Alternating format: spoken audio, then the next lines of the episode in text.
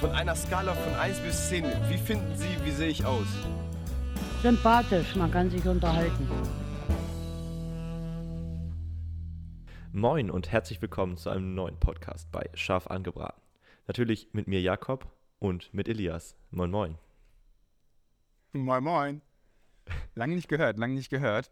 Ähm, und tatsächlich auch zum, zum ersten Mal seit langem mal wieder mit einem Gast. Ähm, und wenn sich Daniel, ob du dich einfach ganz kurz mal vorstellen willst, ich glaube, das, das hilft den Zuh Zuhörern auf jeden Fall. Wollte gerade sagen, kann ich sehr gerne machen. Finde ich witzig, dass du mich anmoderierst, weil wir uns ja eigentlich noch gar nicht kennen. Also ich bin Daniel, ich bin durch Jakob Ja. hier auf den Podcast gekommen und ich studiere gerade an der Leuphana so was mit Nachhaltigkeit. Ich glaube, das beschreibt es ganz gut und ja, dementsprechend ist es auch eine Sache, die ich irgendwie in meiner Freizeit ganz viel mache. Also ich versuche alle möglichen Veranstaltungen zu besuchen, bisschen so Nachhaltigkeit und Gründung zusammenzudenken, da mal die ein oder andere Projektidee zu initiieren und sowas. Aber das, ich glaube, das ist jetzt relativ grob, aber können wir ja gleich nochmal genauer drauf eingehen.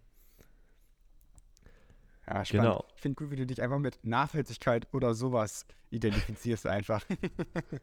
Bloß nicht zu genau sagen. Wollte gerade sagen, ich glaube, also das ist echt so eine, so eine Story vom Anfang des Semesters, denn also das Studium heißt eigentlich Global Environmental and Sustainability Studies und die Abkürzung ist halt GES.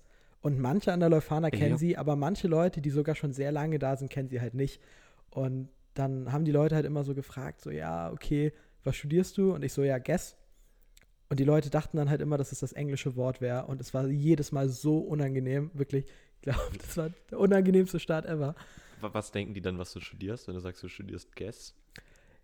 Und dann, dann denken die Leute erstmal, also ich habe gar nicht auf die Antwort gewartet. Irgendwann habe ich dann angefangen zu sagen, so ja, ich studiere GES, weil es mir wirklich so unangenehm war, das dann auch jedes Mal aufzuklären. Ach so, du hast so gesagt nach dem Motto Guess im Sinne von Rate mal. Ja, genau, aber eigentlich ist die Abkürzung ja GES. Ja, Und ja, genau, genau so awkward wie gerade, genau so hat sich das angefühlt.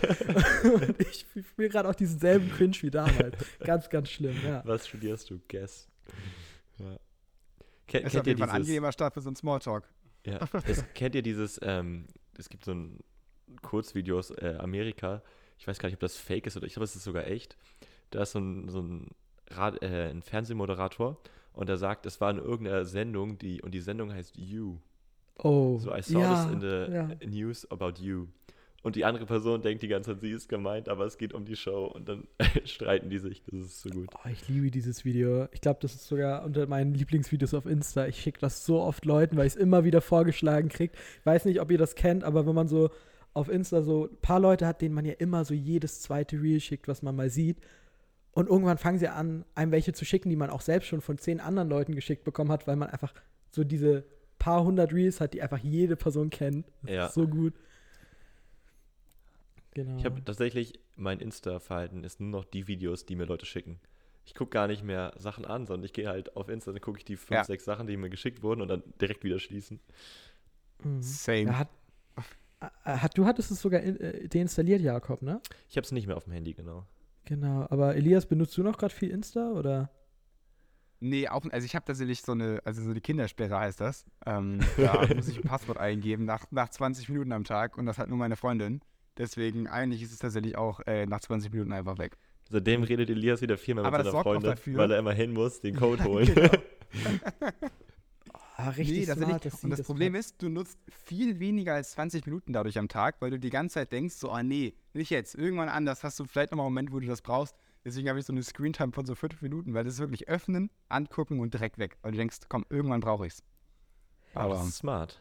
Wollte gerade sagen, ich finde das gerade auch richtig genial, weil ich bin auch immer so jemand, ich weiß nicht, wie es bei euch ist, aber wenn ich von der Sache nur ganz wenig habe, dann benutze ich es meistens gar nicht, weil ich es nicht aufbrauchen will. Weil zum Beispiel bei Stickern, ich Exakt. weiß nicht, ob ihr das bei Stickern kennt, aber ich bin echt die schlimmste Person, um der Äh. Sticker zu schenken, weil ich weiß, wenn ich nur einen davon habe, ich werde ihn nie benutzen wollen, weil es mir viel zu schade wäre, ihn zu verbrauchen. Ganz komische Angewohnheit, aber Ja. Stimmt, das ist eigentlich, ist ich das, so was relaten. Elias macht, ein guter Trick. Jetzt brauche ich nur noch eine Freundin. Und dann, äh, dann kann ich äh, dir auch die Sperre geben. mhm. Bis noch dahin eine muss größere Hemmschwelle, das habe ich vom Freund, der hat es seiner Mutter gegeben. Und das machst du gar nicht. Also du kannst auf 100% gehst du nicht zu deiner Mutter und fragst sie nach dem Passwort, um mehr Instagram zu gucken. du kannst ja auch nicht so auf WhatsApp schreiben, schick mal Passwort, weil dann hättest du es ja für immer. Dann müsstest du es ja wieder nachher ändern. Oder Genau. Ja, gut, das geht halt auch nur, wenn man zu Hause wohnt. Ich könnte es halt irgendwie Mitbewohner geben oder Mitbewohnerin. Das würde Mhm. halt gehen, theoretisch. Aber dann ist man irgendwo im Urlaub und dann möchte man jemand einspeichern oder nachgucken und dann, dann ist auch räudig. Ah, Aber okay, wir schweifen etwas ab. Wir waren gerade bei deinen Studiengängen. Also, du studierst Global Environment. Jetzt kann ich nicht mehr reden. Wirklich niemand kann sich das merken. Ich lieb's. Sag mal, wie heißt es? Äh, Global Environmental and Sustainability Studies. Und man merkt schon, es ist einfach der beste Icebreaker ever. Also ich bin so froh, weil es gibt halt auch das Pendant Umweltwissenschaften und an der Leuphana nennt man es auch Ja. einfach gerne Umweltwissenschaften auf Englisch, also UWI auf Englisch. Aber außerhalb der Leuphana, ne, das ist der beste Door-Opener ever, weil niemand von diesem Studiengang je gehört hat, weil keine andere Uni auf die Idee gekommen ist, das so kompliziert zu beschreiben. Und das ist so gut, weil man immer darauf angesprochen wird. Also wirklich Empfehlung fürs Leben, falls ihr einen guten Icebreaker braucht, nehmt einen Studiengang mit einem wilden Namen. Das ist, ist krass. Ja. Ich meine, Wirtschaftsingenieurwesen klingt auch schon immer relativ crazy. Die Leute können sich auch immer gar nichts drüber vorstellen. Also dann Echt? kriege ich nachher okay, immer. krass. Uh, da habe ich, glaube ich, gerade aus Versehen was im Hintergrund über die AirPods angemacht. ja, das natürlich. Wir haben hier ein relativ wildes Setup mit AirPods und äh, FaceTime und so. Und du hast, glaube ich, gerade auf den AirPod gedrückt. Ja, genau. und dadurch hat sich Angst hab, im er. Hintergrund ein YouTube-Video abgespielt. Und wir haben gerade noch einen Podcast parallel hier gehört. Deswegen hat es kurz gestockt. Aber jetzt sind wir wieder da. Ich würde sagen, kann man vielleicht mal kurz beschreiben. Also, wir sitzen gerade bei Jakob in der WG. Elias ist gerade so über Zoom dazugeschaltet und sitzen hier so richtig gemütlich in so einer improvisierten Paletten-Sofa-Ecke. Das ist richtig cool. Ich habe das echt vermisst, mal wieder so eine richtige Studi-WG zu haben. So komplett improvisiert, aber alles richtig gemütlich. Ja. Und genau, Elias ist. Du bist gerade, bist du gerade bei dir zu Hause oder, oder wo bist du? Genau. Ja, ich wohne, ich wohne in Elmshorn, deswegen ist die Entfernung leider etwas zu weit. Ähm, und ich bin jetzt Mhm. hier in meiner, in meiner Wohnung. Back aus Madrid. Aber du hast gerade gesagt, du, genau, weg aus Madrid. Ich war ja gerade sechs Wochen in Madrid. Ähm, auch mal wieder ganz angenehm. Ich habe ein festes Arbeitszimmer, das habe ich unfassbar vermisst, wo ein Schreibtisch ist, wo man tatsächlich dran sitzen kann. Ähm, du hast gerade gesagt, Studi, mal wieder in einer, in einer Studi-WG zu sein. Wo wohnst du gerade? Du wohnst nicht mehr in der WG oder was ist so dein, dein Lebens, deine Lebensart gerade? Hotels. nur, noch, nur noch von Veranstaltung zu Veranstaltung in Hotels. Ja, also das, das trifft es vielleicht ganz gut. Also eigentlich wohne ich auch noch im Wohnheim, aber eher so eine kleinere WG. Also nicht so richtig dieses Studileben, wo permanent Leute rein und raus gehen. Aber ja, das ist halt auch nur so ein Teil der Zeit. Wie du auch gesagt hast, Jakob, stimmt schon so ein bisschen. Ich bin auch sehr, sehr viel weg gewesen.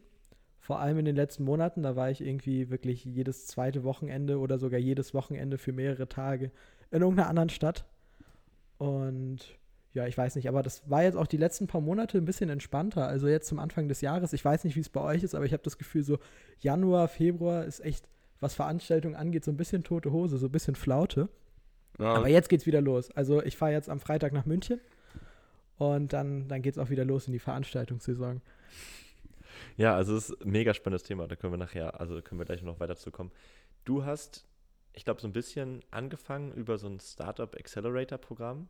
Bist du so ein bisschen in die Veranstaltungswelt reingekommen und warst dann immer äh, auch über das Stipendium, was wir beide haben, worüber wir uns auch kennen, können wir gleich noch sprechen.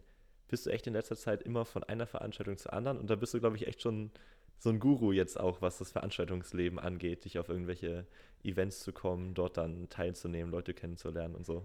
Also ich, ich kann es mal so erzählen, im Oktober, da war ich die ersten paar Wochen gar nicht zu Hause, weil ich jedes Mal für so eine halbe Nacht, nicht mal für eine ganze Nacht, nur für eine halbe Nacht zu Hause in Lüneburg war.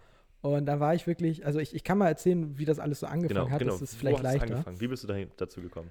Und zwar wollte ich eigentlich in der Schulzeit mal nach China, weil ich Chinesisch gelernt habe als Sprache über die Schule. Das war richtig cool. Und da gab es halt auch eine China-Fahrt. Mit Corona ist das natürlich nichts geworden.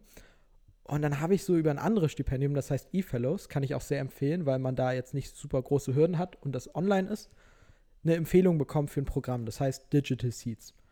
Und das Programm wurde halt von Huawei initiiert. Das heißt, der große Jackpot, wenn man gewinnt, wäre halt gewesen, nach China zu reisen.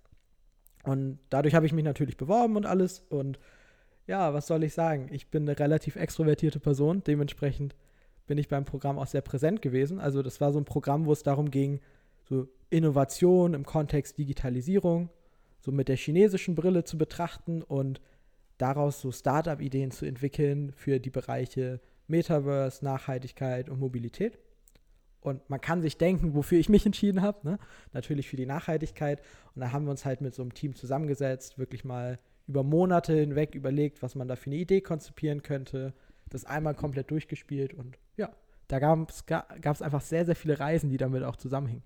Genau, und dann bist du quasi mit dieser Idee, die ihr innerhalb von diesem Digital Seeds Programm entwickelt habt, seid ihr dann quasi zu Messen gegangen, habt es vorgestellt oder das, ich glaube, du warst dann auch Anfang des Jahres so vielleicht so als Höhepunkt auf dem Deutschen Nachhaltigkeitspreis damit, richtig?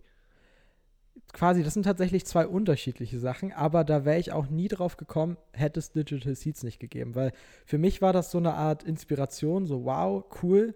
Es gibt einfach Programme, von denen man nie was gehört hat, die einem komplett finanziert mal über ein paar Monate begleiten, viele Dinge beibringen, wo man viel einfach auch durch Deutschland oder auch Europa kommt. Und dadurch bin ich dann zum Beispiel auf dem Deutschen Nachhaltigkeitspreis gewesen, weil der auch einen Wettbewerb ausgeschrieben hat, der so in die ähnliche Richtung geht. Und genau, das sind halt so alles so Sachen, die hängen so ein bisschen damit zusammen, dass es halt alles so Ideenwettbewerbe sind, genau. Spannend, spannend. Kann, kannst du vielleicht zusammenfassen, die, beim Digital Seeds, ihr habt dann zur Nachhaltigkeit irgendwie in Gruppenarbeiten immer was gemacht. Weißt du das Thema noch? Oder beziehungsweise kann man das grob zusammenfassen oder ist das zu groß? Oh, nee, also ich musste es sehr, sehr oft schon zusammenfassen, weil wir halt auf sehr vielen Veranstaltungen damit waren. Du hattest ja eben gefragt, also wir waren damit jetzt nicht konkret bei irgendwelchen Kunden oder so, sondern wir haben halt einen Pre-Pitch gehabt, wo wir es vor einer Jury vorgestellt haben, ein Final-Pitch und das Projekt, das hieß ProRegio. Wir hatten auch richtig ein Logo und alles, ja. richtig krass aufwendig gemacht. Und da ging es darum, dass wir gesagt haben, okay, wie können wir es schaffen, dass Landwirtschaft nachhaltiger und ökologischer wird und da haben wir vor allem gemerkt, dass einfach sehr, sehr viel Geld fehlt, was die Betriebe natürlich brauchen. Und es ist ja so generell schon so, dass unsere Lebensmittel eigentlich viel zu günstig sind. Und die Menschen, die die Lebensmittel anbauen, oft gar nichts davon haben. Also wollten wir eine Lösung finden, wie man solche Lebensmittel von kleineren Betrieben in den Lebensmitteleinzelhandel bekommt. Und ich weiß nicht, ob ihr euch schon mal umgeschaut habt, so ein Edeka, da ist es sehr unterschiedlich, was die im Sortiment haben. Die haben sehr viel Auswahl, weil die halt Inhaber geführt sind. Und da wollten wir halt eine Plattform schaffen, die es ermöglicht, dass man halt solche kleineren Betriebe leichter finden kann und das nicht über so einen großen Produzenten, der sich 20, 30 Prozent Marge dann selbst einstreicht, dann vertrieben werden muss. Das war so der Gedanke. Und das habt ihr quasi dann im Rahmen der Nachhaltigkeit in diesem, ähm, in diesem Programm entwickelt, dann damit Pitches gemacht, dazu Wettbewerben gefahren und so. Und war jetzt quasi euer Ziel, da mal zu gründen? Gibt es irgendwie die Möglichkeit, wolltet ihr das umsetzen? Oder also wie ist so die Zielsetzung von dem Ganzen gewesen? Na, also unser ganz konkretes Ziel war schon zu sagen, okay, wir gehen das so weit durch, bis wir es gründen können. Wollten es dann tatsächlich auch machen, haben dann aber gemerkt, dass gerade nicht der richtige Zeitpunkt ist mit der Inflation. Ich hatte ja eben erzählt, im Oktober war ich viel unterwegs. Das war eine dieser Sachen. Wir haben nämlich gedacht, okay, damit wir glaubwürdiger wirken beim Wettbewerb, bewerben wir uns auf einen Accelerator. Ein Accelerator, das sind so Programme, in denen man eine Idee oder ein Startup schneller voranbringen soll, damit man halt schneller weiß, ob daraus was wird und wenn was daraus wird, eben auch deutlich schneller an dem Punkt ankommt, wo es richtig Potenzial entwickelt. Und genau, da waren wir dann eben dabei. Das war hier auch in Niedersachsen, in Osnabrück. Das ist so irgendwie so der Hotspot für alles, was in dem Bereich so Landwirtschaft mit Gründung zu tun hat. Und haben dann halt gemerkt, so mh, hm, mit Inflation und allem, alles ist sehr teuer, da ist so eine Lösung einfach extrem schwer. Ich weiß nicht, ihr kennt das ja vielleicht auch, dass ihr jetzt, wenn ihr Lebensmittel kauft, nochmal zweimal überlegt, ob ihr das Bioprodukt nehmen wollt. Ist ja alles sehr teuer geworden. Genau. Aber würde nicht auch durch, eure, durch euer Konzept die, die Preise, würde nicht auch sinken, wenn du sozusagen die ganzen Transportwege und die Marge dir einsparen kannst? das war, das war so die Schwierigkeit dabei, weil wir halt gesagt haben, okay, wir wollen uns auf kleinere Betriebe konzentrieren und die haben natürlich auch nicht so die Kapazitäten, dass sie einen ganzen LKW vollkriegen. Das heißt, es wären ganz viele kleine ja. Touren geworden. Und das so zu koordinieren, dass es nicht irgendwie super hohe Transportemissionen ja. hat und auch nicht super teuer wird, ist halt für so ein kleines Startup dann natürlich quasi unmöglich. Ja, ich, ich erinnere mich ganz gern die, die super unglaubwürdige Story, wenn ich dann Leuten erzählt, dass ich mal Hühner mit Freunden gehalten habe und wir die Eier dann äh, in der Nachbarschaft verkauft haben. Da hatten wir auch das Ding. Wir haben dann so uns ein Abo-Modell überlegt, dass wir die mhm. äh, Eier dann vorbeibringen. Und dann anfangs halt alles mit dem Fahrrad ausgeteilt, wo man dann immer wirklich Angst haben musste, dass alles heil ankommt. Aber dann irgendwann, als wir Führerschein hatten, auch mit dem Auto.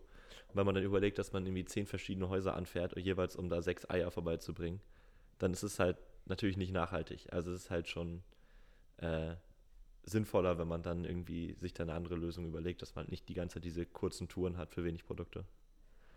Dazu habe ich auch eine ganz spannende Story. Und zwar, ich habe nämlich dadurch auch den Dekan meiner Fachschaft kennengelernt, um mit ihm über das Thema zu reden, seine Meinung einzuholen. Und im Gespräch kam so eine Realisation auf. Und zwar, ich weiß nicht, ob ihr schon mal drüber nachgedacht habt, aber wenn wir von Regionalität sprechen, dann denken wir natürlich so, oh, das ist nachhaltig, das ist gut. Aber es gibt ja Produkte, die nicht saisonal gerade hier verfügbar sind. Das heißt, auch wenn sie regional angebaut werden, werden sie dann halt in der Zwischenzeit über Monate hinweg gekühlt, bis sie dann wirklich verkauft werden. Und das ist nicht unbedingt nachhaltiger, als wenn man das gleiche Produkt ganz woanders aus der Welt dann rüberfliegen oder mit dem Schiff transportieren würde, wo es gerade in der Saison ist. Das muss man bei sowas auch immer berücksichtigen, ne? weil dann kann es auch nachhaltiger sein, ein Bioprodukt aus Neuseeland zu importieren, als es über Monate hinweg hier in Deutschland zu lagern. Oder man verzichtet einfach komplett auf das Produkt in der Zeit. Das geht auch, ne? Aber ich finde, ich glaube, das ist so eine der, der krassen Sachen, dass man so wenig Ahnung wirklich davon hat, was für einen Impact bestimmte Sachen haben.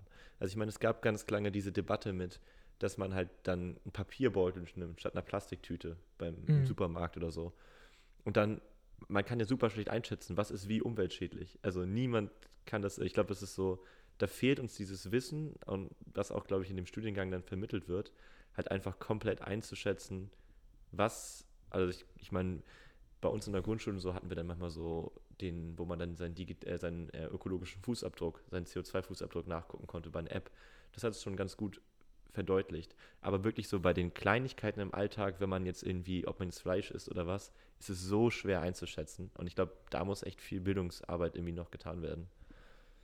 voll, ich Ich fand ja auch mal ganz spannend, das war so der Punkt, ähm, zum Beispiel der Transport zum Beispiel über den Ozean herüber ähm, mit, mit Schiffen ist tatsächlich auf das Kino gesehen gar nicht so ineffizient. Das Mhm. größte Problem sind tatsächlich immer so die letzte Meile. Also die, die letzten paar Kilometer, die gemacht werden mit dem LKW, wo dann der LKW dauerhaft pendeln muss, das ist tatsächlich prozentual zu der Gesamtemission unfassbar schrecklich. Also das ist auch immer so ganz stimmt. Klar, du hast natürlich dann auf beiden Seiten, also du hast natürlich auch im, im Ausland dann nochmal die letzte Meile bis zum, bis, zum, bis zum Schiffverkehr. Aber das Schiff an sich, der riesen Container darüber fährt, der ist tatsächlich, glaube ich, zumindest wie ich es dann gelesen habe, gar nicht so super schlimm.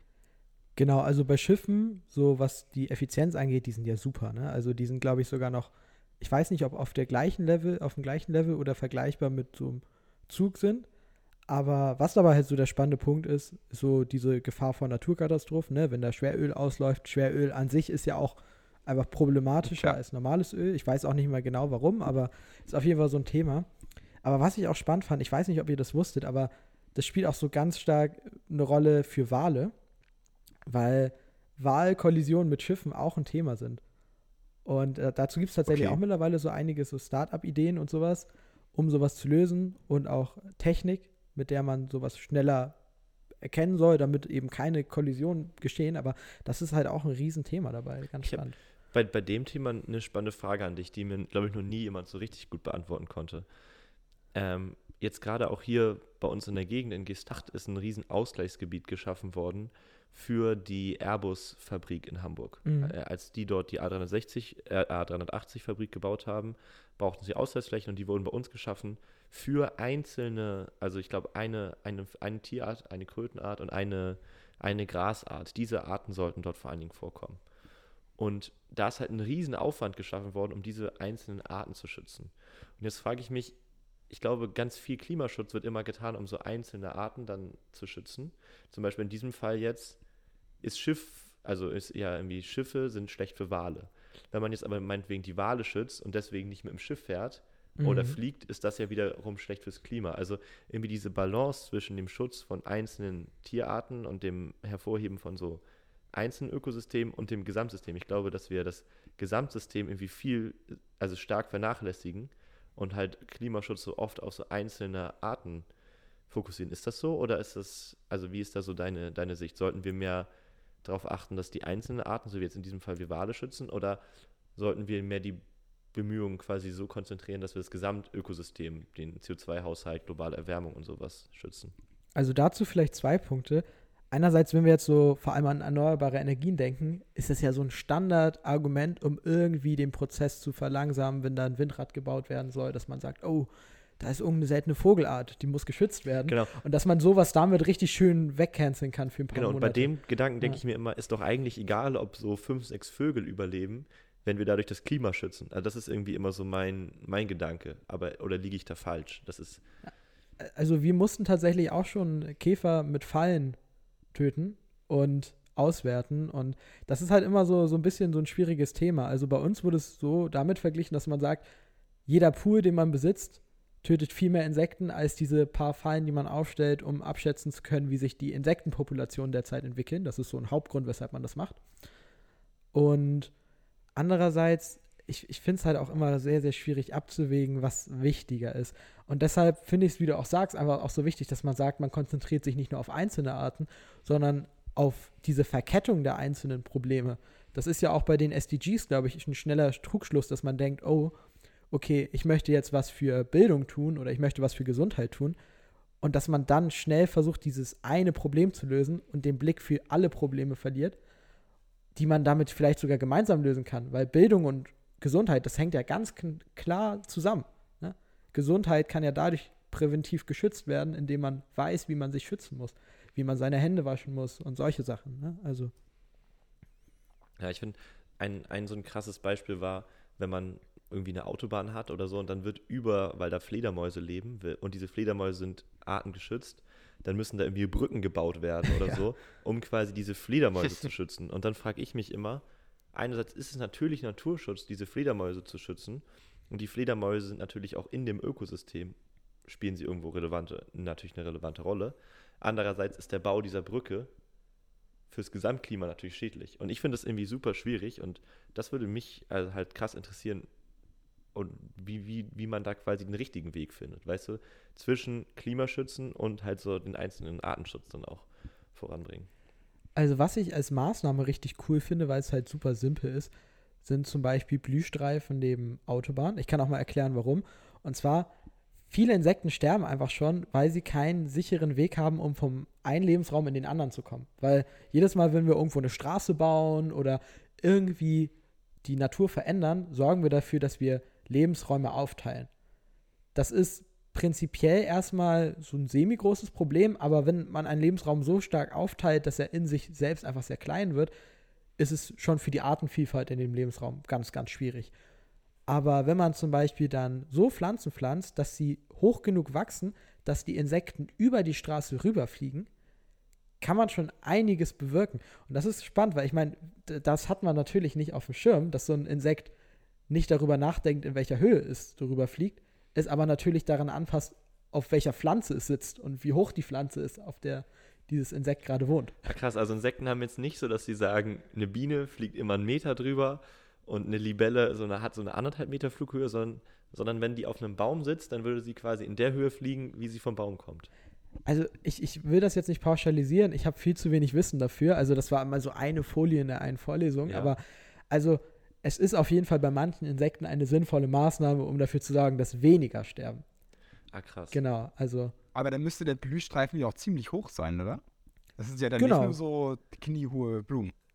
Genau, genau. Also entweder Oder? sowas oder halt eben Bäume neben der Straße. Also ich, ich kenne mich da zu wenig Okay. aus, um da jetzt ein konkretes Beispiel für nennen zu können, aber so dieses Konzept dahinter, dass man sagt, okay, es sind teilweise gar nicht so große Maßnahmen, die einerseits ihr Lärmschutz damit auch mitbringen, die Artenvielfalt mitbringen und die eben vor allem das Insektensterben gleichzeitig noch ein bisschen angehen.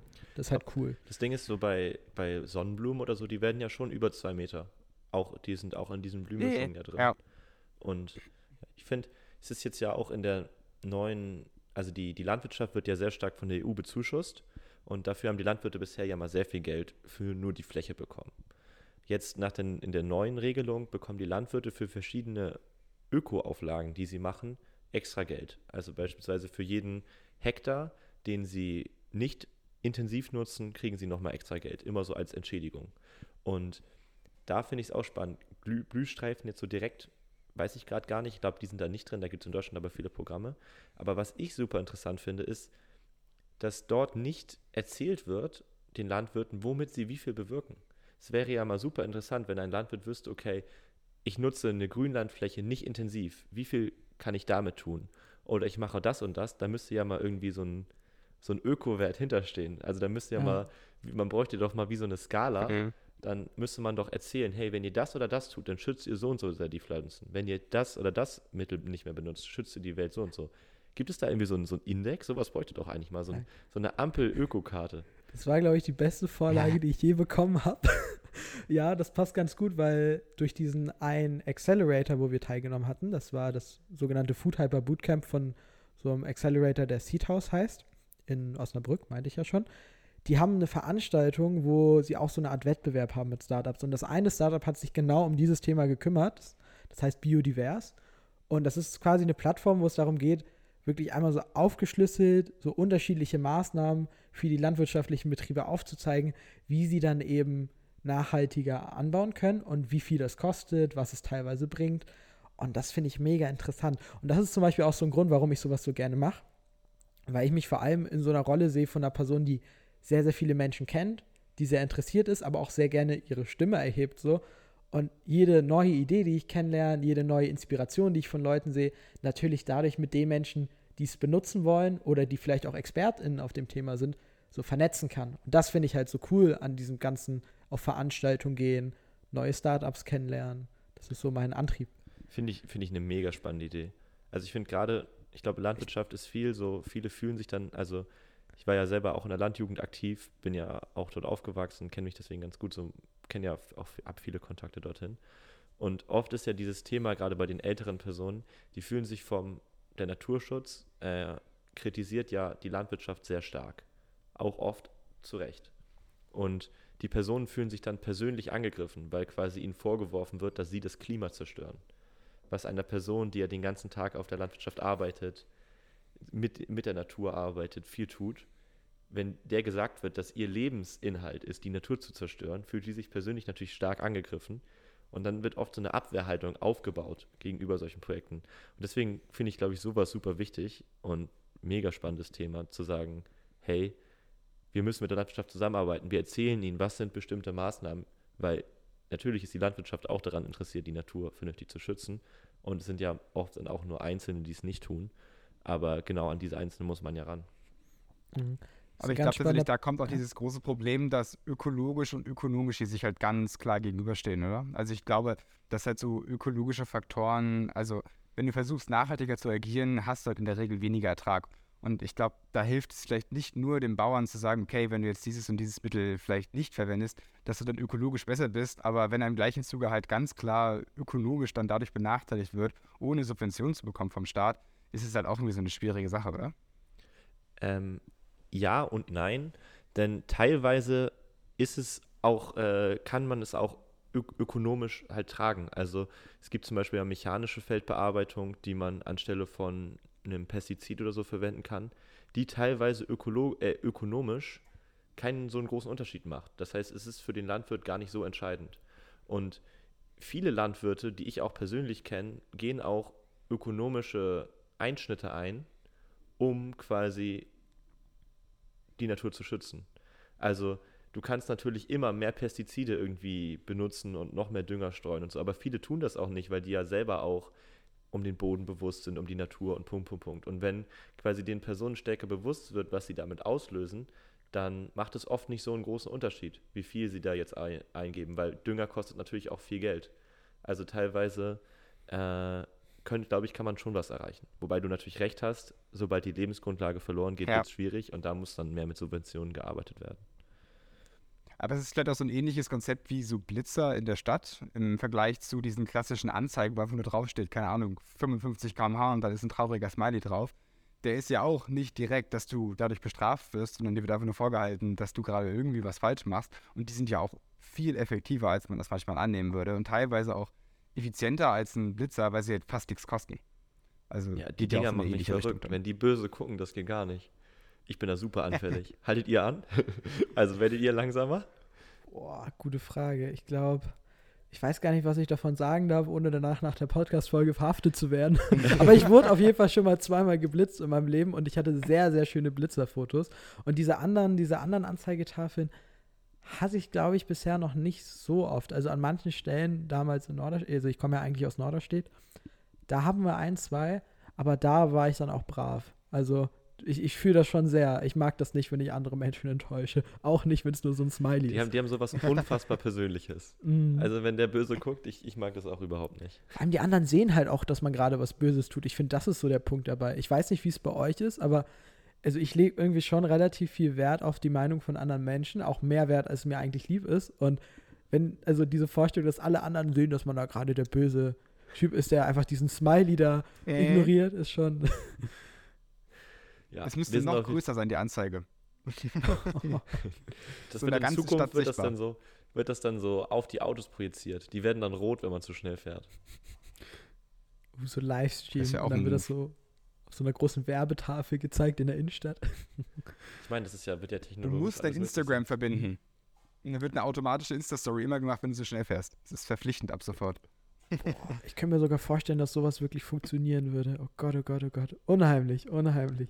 Wir waren gerade bei Norderstedt und deiner Herkunft. Mhm. Du kommst aus Hamburg dann ja richtig? Oder ist es Hamburg? Nee, ist Genau, nicht. nee, also Hamburg ist es nicht. Ich glaube, ich weiß jetzt nicht, der eine Teil wird mich wahrscheinlich dafür hassen, dass ich sage, dass es Hamburg ist, aber also es ist offiziell schon Schleswig-Holstein. Ich bin aber in Hamburg geboren, also irgendwie bin ich so diese Mischung aus beidem.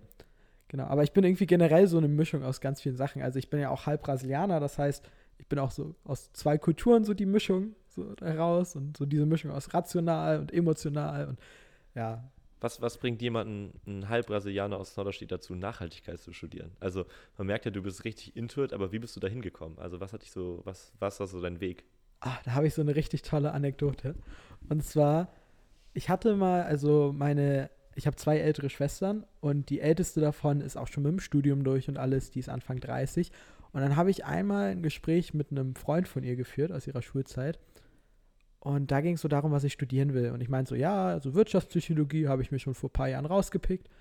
Und dann war er irgendwie noch nicht so ganz begeistert von dem, was ich studiere und war so, ja, ist cool, aber vielleicht noch relativ unspezifisch, studieren ja relativ viele, das mögen auch sehr viele das Fach. Und er meinte so, ja, schau vielleicht noch mal was nach, das, nach irgendwas, das vielleicht ein bisschen individueller auf irgendwas passt, was du cool findest. Und dann habe ich halt die Leuphana gefunden, habe ihr zum zweiten Mal eine Chance gegeben, quasi. Ich hatte sie davor schon gesehen und weggeklickt. Und dann fand ich dieses Studium plötzlich mega nice, weil es halt so unglaublich unterschiedliche Themen sind. Und ich war schon von Grund auf eigentlich eine nachhaltige Person, die sehr sparsam erzogen wurde. Und dann hat das einfach super gepasst, weil es halt einfach wirklich alle Themenbereiche sind. Ökologie, ich stehe im Labor, ich stand in einem Fluss oder lag auf einer Wiese und habe Pflanzenarten gezählt, aber gleichzeitig ging es dann auch um Gründung und Politik, also wirklich einmal der ganze Querschnitt. So.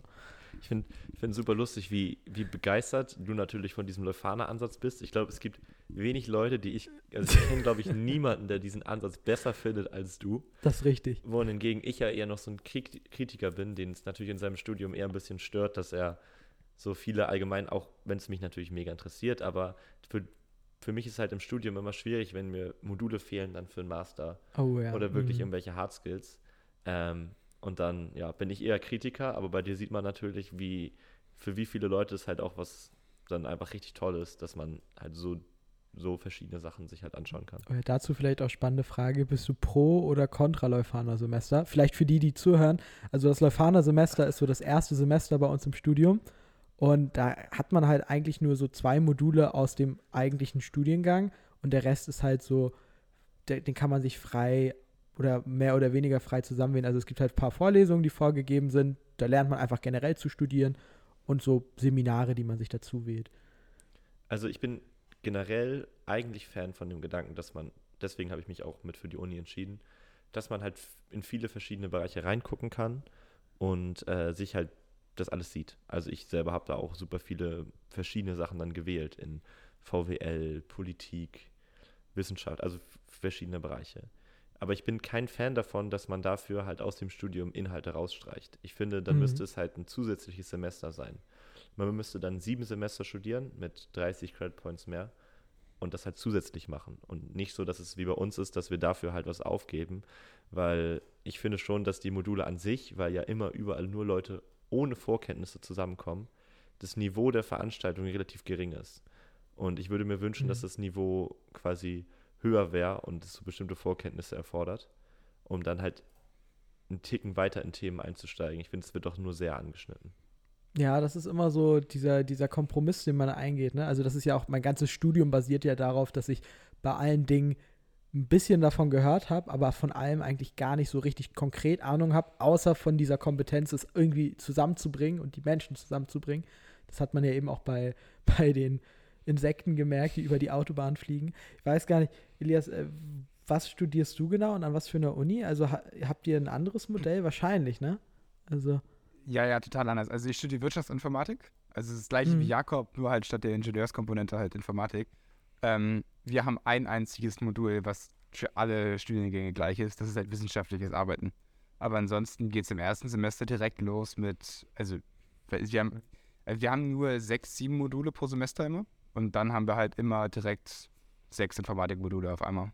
Aber schon sehr spezifisch. Ja, ich finde, es ist halt so ein mega spannendes Thema, womit ich mich öfter schon mal beschäftigt habe. Es gibt dieses Phänomen, dass man halt sagt, und da bin ich auch eine Person für, die sich in, für viele Sachen schnell begeistert und die dann anguckt und dann so ein bisschen macht. Ich meine, Elias, wir haben da auch schon im Podcast drüber gescherzt, dass deine zwei Tage Hobbys, dann äh, kommt Elias an und sagt, oh, Brotbacken ist das Beste auf der Welt und baut sich einen eigenen Ofen und dann ist er richtig intro. Nein, du hast dir einen Ofen gebaut. Oh mein Gott, nee, wie das, cool. also ich hatte es lange mal geplant, einen Ofen zu bauen. Ähm, ich habe dann nur einen alten Grill auseinandergebaut und den hatte ich halt umgebaut zu so einem, zu so einem Brotbackofen. Ähm, ich, ey, das ist, äh, wurde, wurde ich immer kritisiert für und belächelt, dass ich generell immer irgendwas toll finde, aber auch wirklich nur so für so eine Woche. So, danach ist es dann meistens auch schon wieder uninteressant. Ähm, so, Ah, wie also kann halt cool. Instrumente spielen. Ich habe mal angefangen mit Harmonika zu spielen, habe ich anderthalb Wochen gemacht, hat alle genervt, weil das wirklich schrecklich klang, aber ich hatte den Spaß meines Lebens und jetzt liegt sie halt rum. So. Aber Ich habe auch das halt Endresultat alles noch nie gehört. Also ich weiß nicht, was quasi dein Top-Level-Mundharmonika jetzt mittlerweile ist. Das würde mich auch nochmal sehr interessieren. Ja, also so über die Schwelle von alle meine Entchen bin ich da noch nicht rübergekommen. Ähm, aber das hat auch schon eine Woche gedauert.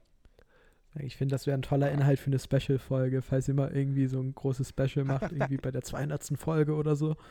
Elias hat auch ein ganz bringe ich mein spannendes Buch mit. über Gewürze, Nein. was wir über die Mathema Ja. über mathematisch irgendwie mit Gewürzen, dass es so Formeln gibt, womit man dann berechnen kann, welche. Gewürze gut zusammenpassen. Oh, okay. Erzähl mir mehr. Also das ist, ich weiß nicht, halt. Oh. Ich, ich habe ich hab Ja, das Buch mal gelesen, das ist auch schon, wie gesagt, jetzt schon zwei Jahre her. Ähm, es hat ein Periodensystem mit den ganzen Gewürzen aufgemalt. Und dann haben sie halt sozusagen verschiedene Hauptgruppen erstellt und dann kannst du tatsächlich dieses ganze Periodensystem nehmen und daraus halt Gewürzmischungen erstellen. Und erstaunlicherweise funktioniert es. Also Curry zum Beispiel ist ja auch eine Gewürzmischung, leitet sich perfekt ab aus dem Periodensystem und daran kann man halt am Ende an einem Scoring oder ähnliches, kannst du halt, du nimmst halt immer aus verschiedenen Hauptgruppen verschiedene Elemente und dadurch kannst du halt dann Gewürzmischungen erstellen. Das ist, das Ich ist unser super Inhalt für die hundertste Folge. Oh, mega. Genau. Also ich bin ehrlich, ich liebe ja Kochen. Ich habe das, glaube ich, auch schon oft mal erzählt. Ich, ich mag alles, wo man irgendwie mit Teig was selbst machen soll. Ich liebe so vor allem so asiatische Teiggerichte und alles, aber Würzen ist echt nicht meine Stärke. Ich habe gar keine Ahnung davon. Ich habe keine Ahnung davon, wie viel man braucht. Ich, ich salze auch generell immer zu wenig, einfach nur fürs Herz, so ein bisschen Herzinfarkt präventiv verhindern. Aber ich weiß nicht, könnt, könnt ihr gut würzen? Na, ich auch nicht so gut. Die Auswahl an Gewürzen ist, wie du ja auch gerade hier bei uns in der Küche siehst, auch nicht so groß hier. ich greife dann doch sehr auf die Standardwerke zurück. Ähm, ja, ich freue mich auch sehr auf die hundertste Folge, wenn wir es alles mal lernen. Ähm, ja, ich glaube, wir sind bei Folge 50, richtig? ist ein richtiges Jubiläum hier Bisschen heute. mehr als 50. Bisschen Ja. mehr als 50 sogar. Oder ist es Aber genau 50? ich glaube, der geht genau 50. Auf jeden Fall musst du noch 50 Ach so, Folgen kann- warten. Und dann, genau, Ja. folg uns gerne auch auf Spotify, dann verpasst du nicht, wenn Folge 100 kommt. Oh, ich glaube, den Werbeblock kann ich zustimmen, mache ich. Ist ein Deal. Geborgt. Genau, wir waren gerade bei dem Thema, wozu ich noch was sagen wollte, mit dem, ob man jetzt, ich bin auch eher jemand, der halt viele Sachen so ein bisschen kann. Mhm. Und das Ding dahinter ist, ist ähnlich wie bei deinem Studiengang, dass man bei super vielen Sachen mitreden kann, das mir auch extrem viel Spaß macht. Aber so richtig gut mit irgend, also dass man eine Sache so richtig gut kann, das ist ja eigentlich das, wo man nachher erfolgreich mit wird, wo man, wo nachher Leute zu einem hinaufschauen oder so. Und das fehlt mir halt auch oft so. Und weiß nicht, wie gehst du damit so um, dass du halt so sehr general, also so generalistisch Mhm. aufgebaut bist und jetzt nicht, nicht oder auch keine Zeit hast, dich so auf einzelne Sachen so krass zu spezifizieren? Ja, also ich kann dazu auch wieder ganz gut eine Geschichte erzählen, denn bei unseren Willkommenstagen beim Stipendium war der Präsident unseres Stipendiums dabei, Herr Professor Dr. Dr. Dr. Dr. irgendwas Zimmermann. Und er hat nämlich uns erzählt, dass es einfach super, super wertvoll ist, diese Zeit, die man jetzt hat, zu nutzen, um wirklich möglichst viele unterschiedliche Eindrücke zu gewinnen, möglichst viel auch zu lernen, was man ansonsten nicht mehr lernen kann, weil dieser Moment, wo man sich spezialisieren muss, irgendwann ja auf jeden Fall kommt. Also wenn man irgendwie in einem Beruf irgendwann halbwegs gut Geld verdienen will, muss man sich ja spezialisieren, damit man sich irgendwie abheben kann. Außer, und sogar wenn man sich nur darauf spezialisiert, dass man generalistisch unterwegs ist, das ist ja auch eine Spezialisierung. Mhm. Und diese Zeit davor zu nutzen, um einfach alle möglichen Eindrücke zu nehmen, finde ich einfach mega wertvoll. Und das ist auch so eine Philosophie, nach der ich lebe. Ich bin mir, ich bin mega dankbar dafür, dass er das auch nochmal so gesagt hat, weil es einfach aus meiner Sicht ein super wertvoller Ansatz ist, um einfach auch viel an sich selbst zu wachsen. So. Ich Find- finde den find Punkt ich- tatsächlich ganz spannend zu sagen, auch eine Generalisierung ist eine Spezialisierung. Weil das ist, habe ich noch nie drüber nachgedacht tatsächlich. Also auch, was du ja gerade meintest, Jakob, obwohl du weder Ingenieurswesen noch den Wirtschaftsteil wirklich perfekt kannst, ist ja trotzdem die Mischung aus beiden eine Art von Spezialisierung. Sagen diese Transferleistung halt, ne? Das stimmt, weil es wenig Leute Ja. gibt, die sich dann damit auskennen, dass sie, also, dass sie beides verknüpfen können. Und dadurch ist man dann quasi spezialisiert.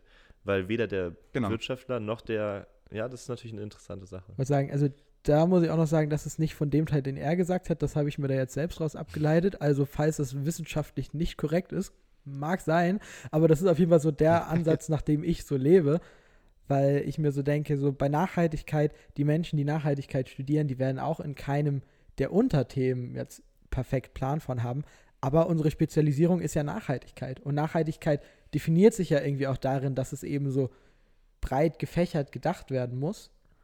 Und ich glaube, das ist halt einfach so der Studiengang, wo man einfach anerkennen muss, dass es eine Spezialisierung ist, dass man sich auf nichts richtig spezialisiert, außer auf diese Transferleistung, Menschen an den gleichen Tisch zu holen, diesen Lösungsprozess, bei uns heißt es immer Solution-Oriented Knowledge zu produzieren. So, genau. Du studierst komplett auf Englisch, richtig? Ja, genau. Also mein Major ist auf Englisch. In meiner habe ich tatsächlich immer noch Wirtschaftspsychologie, also in meinem Seitenfach quasi. Und das ist dann auf Deutsch. Wie ist eigentlich bei euch, Elias? Seid ihr auf Englisch, das Studium? Nee, ist auch Deutsch, oder? Auch? Nee, le leider nicht. Also mein Studium ist komplett deutsch. Ähm, andere Studiengänge haben teilweise englische Module. Wir hatten auch mal ein englisches, ähm, also ein ganzes Studiengang auf Englisch, International Business ähm, an der Uni, aber der hat sich nicht gehalten, weil du brauchst halt dafür dann nochmal alle Dozenten sozusagen aus dem, alle nochmal auf Englisch und das ist halt Mhm. nicht tragbar. Also meine Uni ist nicht so groß, äh, bei weitem nicht so groß wie die, wie die Leuphana. Und Ich glaube, an, an der Leuphana hat man einfach die deutschen Professoren genommen und denen gesagt, sie müssen jetzt auf Englisch reden. Ja. Und das ist teilweise auch eine ganz wilde Kombo, habe ich gehört. Ja, ich finde das auch toll. Also wir machen dann immer ganz gern unser Bingo, weil ich weiß nicht, wie es bei euch ist, aber wenn man auf einer anderen Sprache spricht, hat man ja wirklich so seine fünf, sechs Phrasen, die man immer parat hat. Also Äh, ich weiß nicht, so vor allem so im Englischen oder Französischen oder so, man hat dann so seine fünf, sechs Sätze oder Wörter, die man immer wieder verwendet, weil man mit denen wirklich sicher ist und dann alle denken, dass man eine Sprache viel besser kann, als man sie eigentlich kann. Das ist herrlich. Das ist tatsächlich eine, eine sehr gute Beobachtung. Ja. Ja. ja, ich weiß nicht. Also, ich weiß nicht, ob ihr das von euch kennt, aber immer wenn ich mich auch selbst noch so im Interview anhöre, ich merke so, in jedem Gespräch hat man so ein paar Wörter, auf die man sich so einschießt und die man jedes Mal dann wieder benutzt in diesem Mhm. Gespräch. Und im nächsten Gespräch kann es wieder ein ganz anderes Wort sein, aber man groovt sich dann so ein und kommt da auch nicht mehr von weg irgendwie. Das ist ganz komisch. Und da muss man wirklich so aktiv umdenken. Also, Und, ja, das stimmt. Und du hast dann ja Nachhaltigkeit jetzt angefangen zu studieren. Und das ist ja auch so deine Passion, sage ich mal, geworden. schon. Also ich ja. meine, dieses Dings. Wie ist es einfach so mit der Zeit gekommen? Oder also die, die Entscheidung dann auf die Lofana, weil du es spannend fandest? Und Mhm. bist du jetzt, hat sich immer weiter vertieft oder gab es so einzelne, oder gab es, du sagst immer, du hast eine Story zu irgendwas, gab es so einen Moment, wo sich das quasi entwickelt hat? Weil, kann, was ich jetzt auch oft im Gespräch mit Jürgen hat feststelle, ich glaube gerade so die Generation, die wir jetzt während Corona so 15, 16, 17 geworden sind, die sich jetzt so entscheiden müssen, was sie in ihrem Leben machen, haben viel weniger Eindrücke irgendwie mitgenommen und echt Probleme damit, jetzt so das zu finden, was sie begeistert. Hast du da irgendwie einen Tipp oder eine Situation, wie es dazu gekommen ist bei dir? Also ich glaube, es gibt schon mal einen ganz unfairen Vorteil, dass ich einfach gefühlt von allem begeistert bin und mich für alles begeistern kann und ich gefühlt von allen Sachen schwärmen kann, sobald ich sie irgendwie einmal so halbwegs cool finde.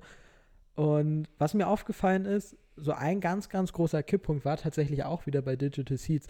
Denn das ist jetzt eine super random Info, aber da gab es halt immer ein Kamerateam. Gab immer Leute, die coole Fotos gemacht haben. Und dann war ich irgendwann an einem Punkt, wo ich richtig viele, richtig coole Bilder hatte und mir dachte, ey, ich kann doch nicht so professionell gemachte Bilder haben und sie nirgendwo hochladen.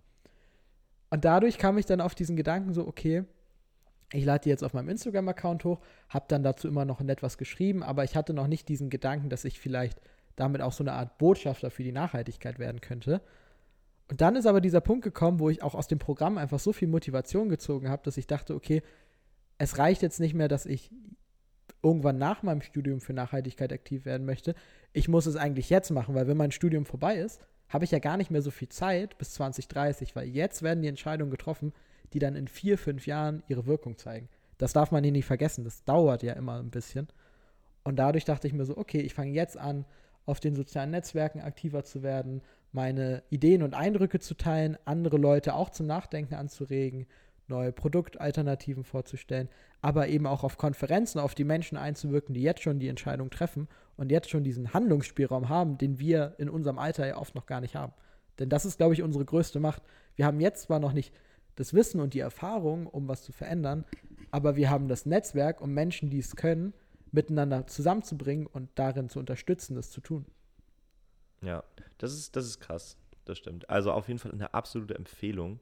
Äh, Daniels Social Media. Wir werden das auch nochmal verlinken, entweder auf Instagram, LinkedIn. Äh, da gibt es erstens, erstens immer Tipps zur Nachhaltigkeit, zweitens Tipps zu guten Veranstaltungen. Also glaube, in deiner Insta-Story findet man immer mal wieder eine coole Empfehlung, wo ich auch selber schon mal drauf, drauf geklickt habe und mich dann irgendwo auf deine Empfehlung beworben habe. Und ja, der andere Punkt mit dem Netzwerken, auch super spannend. Du bist ja echt schon, ich glaube, du hast bald deine 500 Kontakte auf LinkedIn voll. Jetzt innerhalb von anderthalb Jahren Studium. Ist auch schon, schon krass, wie du, wie aktiv du da geworden bist.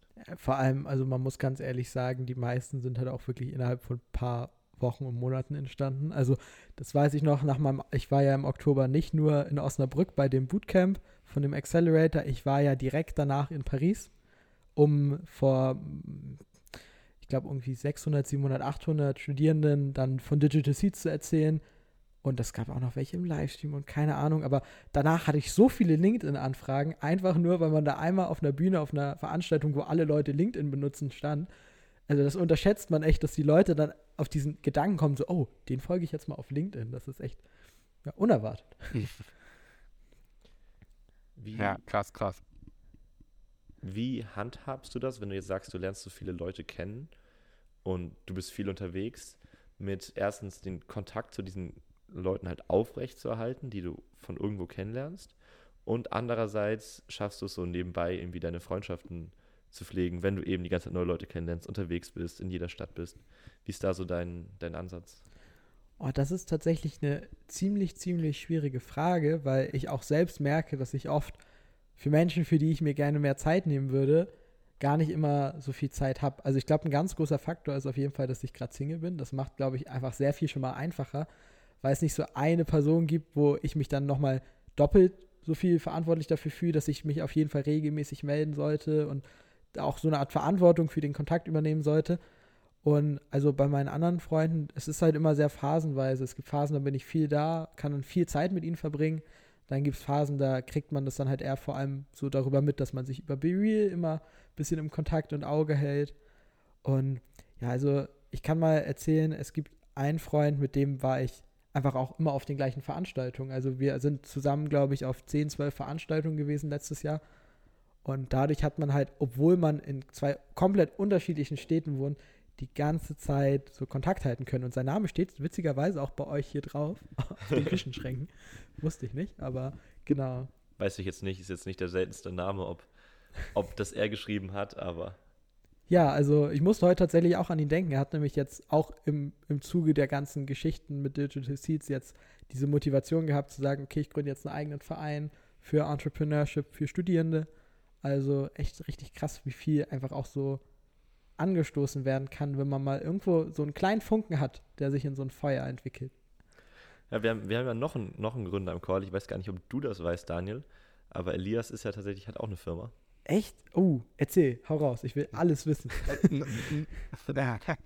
noch habe ich keine Firma tatsächlich. Es ist immer noch ähm, am, am, am Arbeiten. Ähm, der Gründungsvertrag ist jetzt tatsächlich, äh, wurde gestern zum Notar geschickt. Ähm, der Finale nochmal. Ähm, ich habe es auch schon im Podcast nochmal erwähnt. Ähm, WG-Match heißt die. Ähm, es ist eine, eine App, um halt WGs besser zu finden. Und das, dein Gesicht darf ich entnehmen, dass man, dass man mich schon mal gehört hat oder das, das Unternehmen zumal. Ähm, Ich kannst du mal vielleicht ganz dich, kurz, ja. das nicht kennen.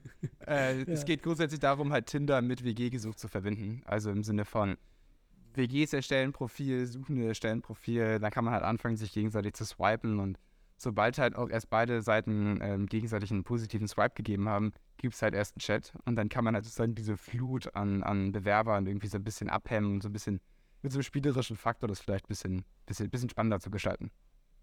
Oh, das ärgert mich Ja. gerade so. Hätte ich das nur im Hinterkopf gehabt. Ich habe nämlich jetzt vor kurzem selbst gecastet. Ich ziehe nämlich in elf Tagen Mhm. aus. Oder um, eher Ah, gesagt. cool. Und das wäre ja so cool gewesen. Ey, richtig nice. Also, ich, ich kann das mal so erzählen. Bei uns an der Uni in den Telegram-Gruppen wird gefühlt alles reingeschickt in die Jahrgangsgruppen, was man irgendwie bewerben kann. Da wart ihr natürlich auch irgendwo Mhm. mal zwischendrin dabei. Deshalb kannte ich die, die Plattform oder die Seite auch Ja. noch. Richtig cool, richtig interessant. Also Genau. sinnvoll. Wenn du dich mehr dafür interessierst, folg WG-Match auf Instagram. Oder hör dir die letzten Genau. 20 Podcast-Folgen an. Hey, das wird ja echt eine Dauerwerbesendung. das Podcast ist auch immer eine Dauerwerbesendung. So ein bisschen. Ja. Ja, deswegen haben wir auch tatsächlich jetzt also im letzten Jahr relativ viel mit, mit Acceleratoren und Co. geguckt und versucht, da halt ähm, Förderung zu bekommen. Ähm, das Problem, was wir mal hatten, war tatsächlich, dass, dass ähm, wir keinen Nachhaltigkeitsfaktor haben bei uns drin, weil wir halt offensichtlich nur äh, Immobilienplattformen sind, mehr oder weniger. Und bei fast allen Acceleratoren war der Fokus gerade auf Nachhaltigkeit, ähm, wo du natürlich dann mit deinen, deinen äh, Startup-Ideen natürlich wesentlich besser performen kannst.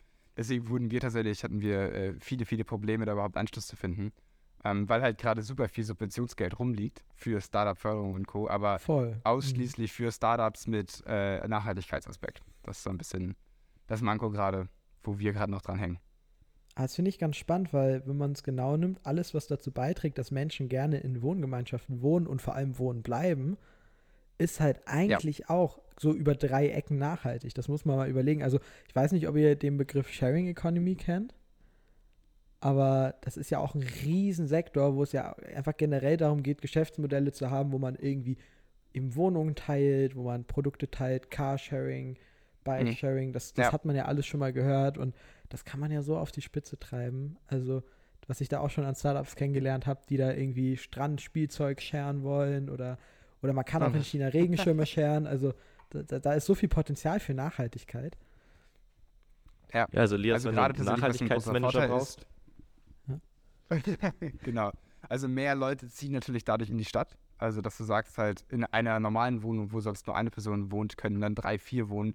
Dadurch hast du natürlich für die Leute tatsächlich auch viel, viel kürzere ja, Wege zur Arbeit und dadurch natürlich eine extreme Einsparung an, an Emissionen und Co. Ähm, ist immer alles halt nur über so über drei, vier Ecken leider. Also es ist jetzt nicht so ein Punkt, wo man sagt, ja, wow, wir machen nachhaltige T-Shirts oder so. Das, das fehlt uns halt. Aber es ist auf jeden Mhm. Fall, ähm, macht es unfassbar viel Spaß. Spannender Punkt. So, Stadt, Land ist ja auch so ein Thema. Was, was denkt ihr? Also, ich glaube, es gibt da auch kein richtiges richtig oder falsch. Was ist nachhaltiger, in der Stadt oder auf dem Land zu leben? boah, also im Schnitt, im Durchschnitt jetzt, Mhm. ähm, ist es nachhaltiger, in der Stadt zu leben, weil man weniger Raum verbraucht pro Person. Mhm. Ich, Elias, ich glaube nicht nur weniger dazu? Raum, sondern auch wesentlich weniger Auto verwendet. Also ich glaube, so ein Ding in der Stadt, also ich kenne super viele Leute, die halt in Hamburg wohnen und sagen, sie besitzen einfach kein Auto, weil es sich nicht lohnt. Und so auf dem Dorf und Co. ist es halt komplett normal, täglich 20, 30 Kilometer mit dem Auto zu fahren. Deswegen Finde ich, wäre ich ich auch eher bei der Stadt. dass ihr da, dass ihr da schon so eine eindeutige Meinung habt, weil ich glaube, viele Leute denken auch direkt erstmal so, oh, Land ist natürlich auch schön grün und man kann nicht so viel konsumieren. Das sind ja auch alles Faktoren, ne? Auf dem Land hat man nicht so Mhm. einen Lieferservice, der einen alle paar Minuten mit Pizzakartons verwöhnen kann und solchen Sachen. Also auf dem Land kann man viel weniger auch einfach an Angeboten wahrnehmen, die man in der Stadt hat, die einen dazu animieren, Dinge zu tun, die natürlich auch nicht unbedingt nachhaltig sein müssen. Wobei ich Konsum an sich auch gar nicht so Ja. krass judgen möchte, aber finde finde ich sehr, sehr spannend, weil ich das Gefühl habe, dass es so beides Faktoren sind, die da so ganz große Rollen spielen. Hast, hast du eine Antwort auf die Frage? Also ich bin auch absolut Team Stadt. Also ich bin ein großer Fan davon, so Lebensräume effizienter zu gestalten. Deshalb bin ich jetzt auch nächste Woche in, oder diese und nächste Woche in Bayern, um eben mal zu gucken, wie man so Räume in der Stadt besser ausnutzen kann, wie man Parkflächen besser mit Wohnraum verbinden kann und gleichzeitig dabei auch noch erneuerbare Energie produzieren kann und solche Sachen. Weil so eine Stadt halt einfach sehr, sehr viel auf einen Haufen zusammenführt, was sonst auf dem Land natürlich viel weiter voneinander entfernt ist und das ganz neues Potenzial für Synergien erschafft. So auf ganz fancy ausgedrückt. Aber ich hätte gl- tatsächlich auch erwartet, dass tatsächlich generell der Stadttrend abnimmt durch halt mehr Homeoffice und Co. Ähm, was ich da ein ganz spannendes Ding fand, das war zumindest in Madrid, hatte ich mit der Geschäftsführung darüber geredet, weil ich da in so einer eher kleineren Firma war mit 100 Mitarbeitern, ähm, die gerade relativ stark am Wachsen waren. Und die meinten, es ist relativ einfach mittlerweile für sie, Wohn äh, nicht Wohnraum, sondern ähm, Büroräume zu finden, weil unfassbar viele Firmen halt Büroräume zurückbauen und dadurch halt super viel freisteht, weil halt die Kapazitäten überhaupt nicht mehr gebraucht werden. Und da ist natürlich auch nochmal viel mehr Potenzial dann für, für Wohnraum und Co. Also das finde ich auch ein ganz spannendes Modell eigentlich. Es sind ja schon Flächen, die da sind. Das ist nämlich, glaube ich, immer so der große Punkt. Wenn es darum geht, Wohnraum zu schaffen, sind alle immer schnell bei dem, oh, wir müssen alles neu bauen. Aber es gibt ja, Ja. auch einfach schon so viele Flächen, wie da sind. Also ich kann mal ein paar Zahlen äh, umherschmeißen. 45 Prozent der Flächen von so Städten wie München, Oberhausen oder Hannover sind versiegelt. Okay, das ist jetzt ein Zitat. Äh, aber Mhm. ja, es ist einfach so eine große Zahl und man kann die Flächen einfach noch so viel sinnvoller nutzen. Also in Europa haben wir ja generell alles überall sehr, sehr flache Häuser. Es gibt ja auch im Bereich Nachverdichtung Mhm. ganz viele Ideen, wie man Häuser aufstocken kann. Sieht natürlich nicht immer so schön aus, aber es gibt so viel Platz, um noch Wohnraum zu schaffen. Bloß wir erkennen ihn oft noch nicht als Platz an. Ich, ich glaube, gerade so auf Parkplätzen und so, wo man wirklich sagt, da besteht wirklich Potenzial, weil brauchen wir so viele Parkplätze in Zukunft noch. Im Rahmen des Individualverkehrs, gerade in der Innenstadt, kann man vielleicht Parkplätze umwandeln in Wohnraum, was ja auch schon viel gemacht wurde. Oder dass man halt über, oberhalb von einem Parkplatz was macht oder ähnliches. Genau, also damit waren wir auch beim Deutschen Nachhaltigkeitspreis. Das war ja quasi unsere Idee, mit der wir uns da beworben hatten, bei dem kleinen Ideenwettbewerb, der so neben den großen Preisverleihungen so mitschwingt. Und das ist schon ein wichtiges Thema. Ich habe im Moment die Aber wo du gerade- ähm, für eine Bachelorarbeit gleich liest. Ja, es ist immer ein bisschen die Unterbrechung per Zoom. Wir hoffen, dass wir es in Zukunft öfter mal wieder komplett in Präsenz hinbekommen, aber per Zoom ist natürlich immer mit Unterbrechen mal ein bisschen schwierig. Äh, ich sag kurz den Punkt zu Ende, dann bist du dran. Ähm, ich überlege gerade im, im Rahmen meiner Bachelorarbeit, suche ich gerade ein Thema und äh, ein spannendes Thema, was vielleicht auch so Nachhaltigkeit, Ingenieurwissenschaften und Wirtschaft vereint, ist äh, Moorvernässung, wo man sagt, dass man ähm, Moore, die abgetrocknet wurden, um dort Landwirtschaft zu betreiben, jetzt im Nachhinein wieder vernässt, was super interessant ist fürs Klima, weil sehr viel Kohlenstoffdioxid gebunden wird. Wirtschaftlich interessant ist, weil man dadurch CO2-Zertifikate bekommt, weil man ja sehr viel Kohlenstoffdioxid einspart. Und dort dann auf ingenieurwissenschaftlicher Perspektive auch sehr viel tun kann, dass man oberhalb von einem vernässten Moor auf anderthalb, in anderthalb Meter Höhe Solarpaneele bauen kann. Und äh, dadurch halt erneuerbare Energien äh, generiert, äh, wo, also na- Naturräume erneut schafft und so. Das gibt natürlich viele Problematiken wie anliegende Wohnhäuser, weil man Wasser aufstaut, dass es nicht in die Keller kommt und sowas. Aber äh, bei so einem Konzept fände ich mega spannend für eine Bachelorarbeit und bin da gerade so ein bisschen, vielleicht äh, hast du da gute Kontakte, Daniel, am Überlegen, mit was für einem Professor, wie man das äh, vernünftig äh, organisieren könnte. Aber finde ich ein mega spannendes Thema, wo ich glaube, es sehr viel Potenzial gibt. Und da geht es ja auch darum, Flächen, die jetzt im Moment anders genutzt werden, nochmal umzuwandeln und nicht zu überlegen, wie macht man was Neues, sondern wie nimmt man eine Fläche, die man schon hat und kann sie anders nutzen. Ja, habe ich eine Kontaktperson, kann ich dir weitergeben. Musste ich genau so mal im Labor auswerten, warum auch so Torfboden eben so kohlenstoffhaltig ist und warum das eben auch so umweltschädlich ist, wenn sowas dann auch in die Natur entlangt. Ja, aber Elias, was wolltest du denn eben Ja. nochmal sagen? Genau. mein Punkt war nochmal, das hatte Jakob nämlich gerade erwähnt, war so Individualverkehr. Das ist ja auch immer so ein, so ein, so ein großer Kritikpunkt an der Nachhaltigkeit. Und ich wollte mal vielleicht deine Meinung einfach, Daniel, so, wo siehst du die Zukunft? Weil Individualverkehr ist natürlich äh, sozial gesehen total ineffizient, aber mit E-Autos zum Beispiel wird ja auch Individualverkehr wesentlich effizienter. Aber glaubst du, dass trotzdem der, dass der öffentliche Verkehrsmittel dominieren werden? Also ich glaube, öffentliche Verkehrsmittel werden so einen ganz großen Punkt dabei ausmachen, wobei öffentliche Verkehrsmittel auch nicht gleich nachhaltig sind. Ne? Man muss ja auch überlegen, eine U-Bahn zum Beispiel, das ist Tunnelbau. Tunnelbau impliziert einfach extrem hohe Emissionen. Auch wenn dafür dann vielleicht ja. oben aber mehr Platz für einen Park sein kann. Ne? Das muss man auch immer so abwägen. Aber was ich schon glaube, ist, dass es einfach einerseits wichtig ist, dass möglichst viel von diesem Individualverkehr dadurch kompensiert werden kann, dass viele Menschen in Städten leben und dadurch halt auch einfach nur noch sehr wenig Individualverkehr anfällt und dass er, wenn er anfällt, dann vor allem so über Sharing-Angebote abgedeckt wird. Weil ich glaube, das größte Problem, was ja. wir bei Autos auch immer vergessen, ist, dass sie auch einfach so sehr viel Platz und Ressourcen wegnehmen, weil unsere gesamten Städte sind darauf ausgelegt, dass überall riesige Straßen den Boden versiegeln, dass wir überall Parkflächen haben, die ungenutzt sind am Wochenende oder wenn irgendwas geschlossen hat und gleichzeitig da überall Autos rumstehen, die vielleicht 10% der Zeit genutzt werden. Das heißt, es gibt da so viel, was eingespart werden kann, was natürlich auch aus Nachhaltigkeitsperspektive super wichtig ist und wo man, glaube ich, den Individualverkehr einfach unglaublich stärker effizient machen sollte und dass die Leute auch gemeinsam dann in dem Auto fahren. Also sowas wie diese so Blabla-Car-Angebote gehen ja auch weil ich glaube, Individualverkehr wird nie ganz weggehen, aber man muss ihn deutlich sinnvoller und effizienter zu Ende denken. Was ich mal in, in dem Punkt sehr Spannendes gehört habe, es war schon vor ein paar Jahren, habe ich es gehört im Podcast, wie die haben auch über E-Autos gesprochen, über die mhm. hohe Reichweite. Und dann im Zuge dieses, äh, dieser Problematik haben sie mal eine Umfrage gemacht, wie viel Leute mit ihrem Auto über Strecken fahren. Und es war eine Zahl, ich glaube 10 oder 20 Prozent der Autos fahren in ihrem Leben nur ein oder zwei Strecken über 150 Kilometer am Stück mhm. und werden ansonsten nur für Nahverkehr gebaut und Punkt, Punkt, Punkt. Und werden auch oft, weil es sind ältere Leute, die sich nicht mehr trauen, auf die Autobahn zu fahren. Oder weil sie sowieso nur in der Stadt genutzt werden. Also extrem viele Autos werden nie genutzt, um Langstrecke zu fahren und auch nie genutzt, um hohe Geschwindigkeiten irgendwas zu fahren. Moderne Autos sind aber immer dafür ausgelegt mit 150 bis 200 PS ähm, die ganzen Bremsen und alles. Alles ist dafür ausgelegt, dass dieses Auto 250 km/h fahren muss. Alles ist dafür ausgelegt, dass das Auto 1000 Kilometer weit fahren muss mit einer großen Batterie und so. Obwohl die meisten Autos das nie in ihrem Leben fahren werden.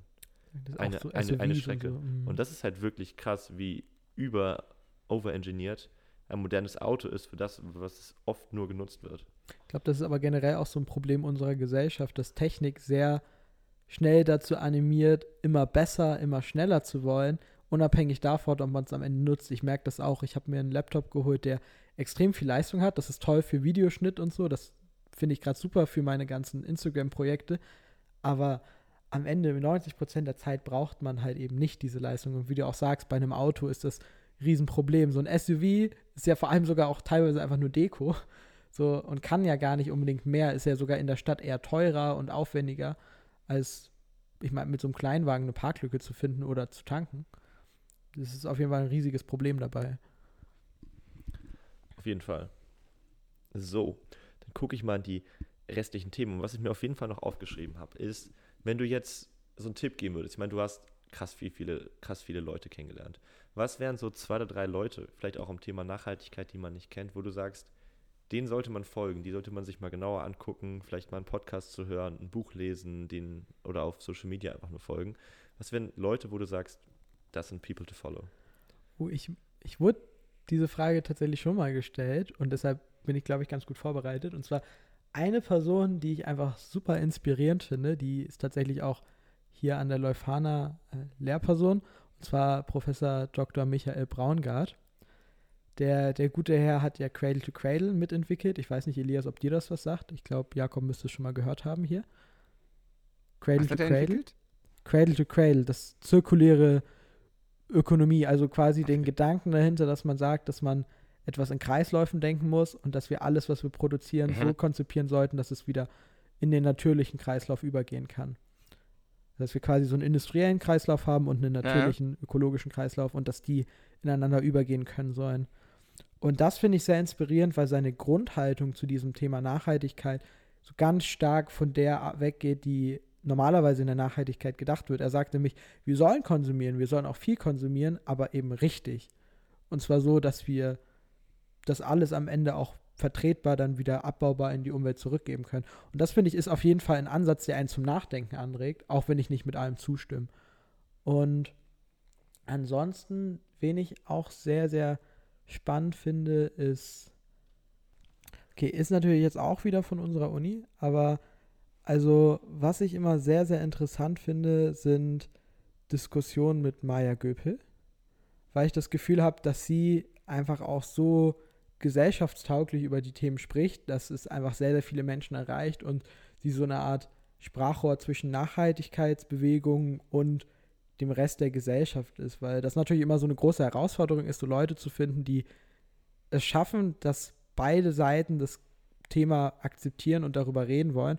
Und ich glaube, sie ist da schon in der Position, wo sie das oft hinbekommt. Also ich sehe sie eigentlich auf fast jeder Konferenz, wo ich bin im Programm weil sie halt eben genau das geschafft hat. Und ich glaube, deshalb ist ihre Rolle sehr gut, um auch davon zu lernen und selbst so über solche Themen zu sprechen.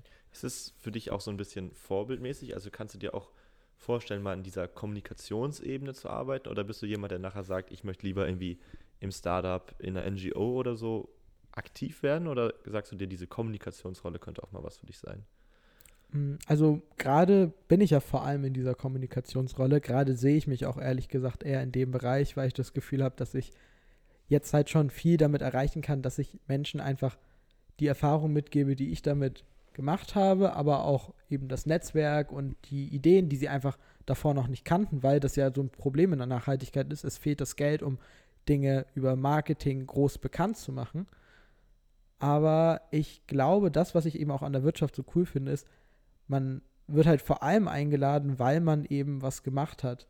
Und weil es eben nicht reicht, nur zu reden, weil dann könnte man sich ja auch irgendwie in einer Wahlkampagne aufstellen lassen, sondern weil man wirklich davor etwas geliefert haben muss, worüber man dann reden kann. Und das finde ich sehr, sehr schön, weil mir das natürlich auch diesen Anspruch gibt zu sagen, okay, ich möchte erstmal was verändert haben, selbst Einfluss geübt haben, bevor ich dann darüber spreche, was ich da mache. Dadurch auch natürlich auch authentischer mhm. und glaubwürdiger bin. Das, das, das ist eine sehr gute Antwort. Äh, klingt sehr logisch. Du hast mal erzählt, du willst im Sommer oder Ende des Jahres ein Praktikum machen, ähm, was ja so ein bisschen dann in die handwerkliche Rolle mhm. mal was geht. Wie ist da der Stand? Wo, wo soll es hingehen? Was ist der Plan? Ja, also ich glaube, das Praktikum ist auch so ein bisschen stellvertretend dafür, dass ich so ein bisschen größenwahnsinnig bin. Also ich habe mich gerade über das Carlo Schmid-Programm, das auch über unser Stipendienwerk beworben für einen Platz bei den Vereinten Nationen in New York im Sustainable Development. Ich weiß nicht, ob ich da wirklich realistische Chancen habe, angenommen zu werden. Ich habe mich auf jeden Fall beworben, habe auch mega Bock auf die Bewerbungsphase, aber das ist halt, ich denke gerne groß, ich gehe gerne Risiken ein, weil ich mich lieber für zehn Dinge bewerbe, davon fünf Absagen habe, aber fünf Zusagen habe, über die ich mich freuen kann, als dass ich mich nur auf eine Sache bewerbe und da halt diese 50-50 Chance habe. Ja, und das andere geht so im Bereich Nachhaltigkeitsberatung, auch wieder in der Wirtschaft eher, weil ich es halt einfach super wichtig finde, auch schon einiges so an Praxiserfahrung gesammelt zu haben, bevor ich dann den Leuten irgendwas davon erzählen will, was man in der Wissenschaft gelernt hat, ohne zu wissen, wie es wirklich in den Unternehmen aussieht. Ja, ich meine, unseren Praktiker haben wir ja über per Zoom dazugeschaltet, der dann direkt auch im Unternehmen guckt, wie es ist. Äh, ich habe oft schon die Diskussion dann gehabt, was der bessere Weg, ein duales Studium, eine Ausbildung, wo man dann direkt auch äh, mit den Händen aktiv wird oder und auch wirklich was, was erreicht arbeitet mhm. oder ob erstmal Studium das Bessere ist. Also, äh, ja, es ist, ist, ist eine super spannende Fragestellung. Sehr zeitintensiv. Das ist nämlich, glaube ich, der Punkt. Das mag ich auch so an der Leuphana, weil ich das Gefühl habe, dass ich weiß jetzt nicht, wie das für andere Leute ist, wie andere das wahrnehmen, aber für mich habe ich das Gefühl, dass ich relativ viel Freiheit darin habe, meine restliche Zeit noch so zu gestalten, dass ich möglichst viele andere Eindrücke gewinnen kann, die ich in einem Studium nicht gewinnen könnte, wo ich den ganzen Tag durchlernen muss, um es halbwegs gut noch durchzubekommen. Und das finde ich hier sehr schön, dass man eben wirklich diesen Freiraum noch bekommt, um aktiv zu werden, um Engagement zu zeigen, weil das natürlich auch ein ganz großer Faktor sein wird, die, die eigene Partizipation, weil Nachhaltigkeit natürlich auch nur funktioniert, wenn die Menschen, die da mitmachen sollen, auch Bock drauf haben mitzumachen und die Möglichkeit haben, die Kapazitäten haben, nicht komplett überlastet sind durch ihren Job nebenbei und solche Sachen. Ja. Wie ist es bei euch? Hab, hab, hast du noch viel Zeit neben, neben der Uni, Elias? Oder ist es nach mit Uni und Arbeit dann eigentlich Nee. vorbei? Also bei uns ist tatsächlich auch, das ist ein generelles Problem an der Uni. Also wir haben, wir sind ja eine reine duale Uni. Das heißt, bei uns ist wirklich alle Leute sind zu 90, 95 Prozent schon ausgelastet. Und deswegen sind halt studentische Veranstaltungen bei uns nur sehr rar. Also das Studierendenparlament und so weiter, das sind alles Sachen, da finden sich meistens gerade noch genug Leute, damit es überhaupt stattfindet. Ähm, es gibt natürlich immer noch genug Partys, so für sowas finden Studis irgendwie immer Zeit. Ähm, Ja. Aber für Engagements, ähm, das, das ist tatsächlich an der, an der, an der NAC eher, eher begrenzter. Also ich selber bin relativ aktiv, ähm, bin auch im Studierendenparlament, ähm, bekomme das aber immer wieder mit von vielen Leuten, die einfach sagen, dass sie dafür tatsächlich einfach keine Zeit mehr finden. Ist halt auch tatsächlich viel Zeit, die bei drauf geht. Unsere normale Uni-Woche, also die Theoriezeiten, die sind normalerweise 9 to 5. Ähm, also da ist schon, da geht schon viel Zeit bei drauf. Wie viel Austausch hast du dadurch dann noch so mit anderen Studis? Ja, gut, also das Ding ist, wir sind halt immer in, in, in 30er-Klüngeln, sag ich mal, also in Centurien. Die 30, die kennt man tatsächlich sehr, sehr gut. Also mit denen ist man natürlich offensichtlich gut im Austausch. Dadurch, dass ich im Stupa bin, bin ich noch relativ gut vernetzt mit, mit, mit, mit den Centurien-Sprechern, also den, den Sprechern aus den jeweiligen Gruppen. Ähm, von vielen anderen weiß ich, dass sie äh, an der Uni kaum bis wenig Leute tatsächlich kennen. Also es gibt eine Handvoll, die tatsächlich auf den Feiern viel connecten, aber so dieser große Zusammenhalt, der fehlt an der, an der Uni teilweise. Und das, glaube ich, ist viel dem, dem der Auslastung geschuldet. Genau, weil das finde ich dabei so einen entscheidenden Punkt. Ich würde sagen, woran ich vor allem gewachsen bin im letzten Jahr, ist einfach diese Möglichkeit, mit vielen Menschen ins Gespräch zu kommen, vor allem auch mit Menschen ins Gespräch zu kommen, die nicht aus meiner Blase sind, die teilweise auch vielleicht aus Führungspositionen stammen und dementsprechend schon viel miterlebt haben, was ich noch gar nicht greifen kann. Und dass man daraus halt so viel ziehen kann. Also ich habe das Gefühl, das ist auch das, was das Studium ausmacht, dass man eigentlich zum ersten Mal wirklich an so einem Ort ist, wo so viele andere Menschen gleichzeitig im gleichen Abschnitt sind und wo man sich austauschen kann. Das finde ich immer richtig schade, wenn ich höre, dass andere da gar nicht die Zeit für in ihrem Studium haben können, weil das für mich auch irgendwie mein Ja. Studium ausmacht, diese Freiheit. Ja, das stimmt. Ist halt immer, hat immer Vor- und Nachteile mit dem, mit dem vielen Praxis, dann Leute kennenlernen. Wobei ich glaube, man muss sich vielleicht dann auch die Zeit nehmen. Also ich glaube, auch selbst an unserer Uni gibt es viele, gibt es wenig, die sich dann so krass die Zeit nehmen, so viele Leute kennenzulernen wie du. Also es ist ja schon, wenn man mit dir in die Mensa geht, kennst du wesentlich mehr Leute als ich, obwohl ich hier länger studiere als du. Und das zeigt ja einfach, dass du jemand bist, der auch mal den Kontakt sucht, der den Kontakt hält und ich glaube, das muss man auch so ein bisschen wollen und können dann auf jeden Fall. Es ist auf jeden Fall eine Leidenschaft. Ich glaube, ich glaub, man merkt mir an, dass ich sehr gern unter Menschen bin, dass ich gern mich mit anderen austausche und dass ich mir für sowas halt auch sehr gerne sehr viel Zeit nehme. Also ich bin, was das angeht, auch einfach super spontan. Ich nehme alles mit, was geht, weil ich halt immer den Mehrwert sehe. Ich glaube, das ist auch zu einem Stück weit gefährlich, weil ich weiß nicht, wie es bei euch ist, aber ich bin halt so, man könnte sagen, ich bin so ein Paradebeispiel der Yes Theory, dass ich einfach wirklich zu allem Ja sage und versuche, jede Möglichkeit mitzunehmen, weil ich in jeder Möglichkeit einen Sinn sehe. Dadurch ist es natürlich umso Mhm. schwieriger, auch Nein zu sagen. Ne? Ja. Ja, also Yes Fury predige ich auch schon, glaube ich, in Podcast, seit Podcast Folge 2 oder so. Da war das irgendwann mal meine, meine Empfehlung. Finde ich dann lustig, dass wir, dass wir oft so diese Momente haben, wo wir dieselben Sachen kennen oder über dieselben Sachen nachdenken und man Mhm. wir das so spät herausfinden, dass es man, also vielleicht, du hattest, äh, können ja noch mal kurz erzählen, woher wir uns überhaupt kennen. Also ich glaube, das erste Mal gesehen haben wir uns tatsächlich bei einer Wahl, wo wir uns auf dasselbe Amt beworben haben. Genau, und auch beide tatsächlich angenommen wurden, weil wir beide in der Studienstiftung sind und dort dann die Wahl zu den neuen SprecherInnen für unseren Standort hier in Lüneburg äh, beide gewinnen durften. Und das war total witzig, weil Jakob, also Elias, du musst dir vorstellen, Jakob kam dann wirklich so an, hat dann erstmal hier aus dem Stegreif so sein komplettes Wahlprogramm runtergepredigt von Kanufahrten und ich weiß nicht, ich glaube das andere, was war das andere nochmal, Bouldern gehen und sowas und, und so alle möglichen Veranstaltungen, die man machen könnte, der hatte schon kompletten Plan. Und dann war ich da so, so hm, okay. Ich habe mich spontan überhaupt erst entschlossen gehabt dazu, mich auch noch aufstellen zu lassen und habe dann auch noch irgendwas erzählt. Aber das war schon ein witziger Moment. Ja, und dann, genau, also Studienstiftung ist tatsächlich ein ziemlich cooles äh, Stipendienprogramm in Deutschland, worüber man dann an coolen Veranstaltungen teilnehmen kann. Und genau, da haben wir uns zur Wahl aufstellen lassen, dort dann das erste Mal gesehen.